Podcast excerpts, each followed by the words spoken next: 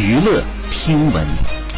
关注娱乐资讯。3号，日媒曝福原爱、江宏杰已经协议离婚，还被拍到了福原爱和一男子约会吃小笼包和烧麦，随后呢同回酒店过夜。福原爱承认了此事，但强调两人是一人住一间房间，更提到了最近精神状况不佳，对方是很支持自己的朋友之一。那在接受媒体采访时表示，是否难以忍受老公长期的言语暴力才分手，她则表示夫妻俩会好好的讨论后再做决定。好，以上就是本期内容，喜欢请点击订阅关注，持续为您发布最新娱乐资讯。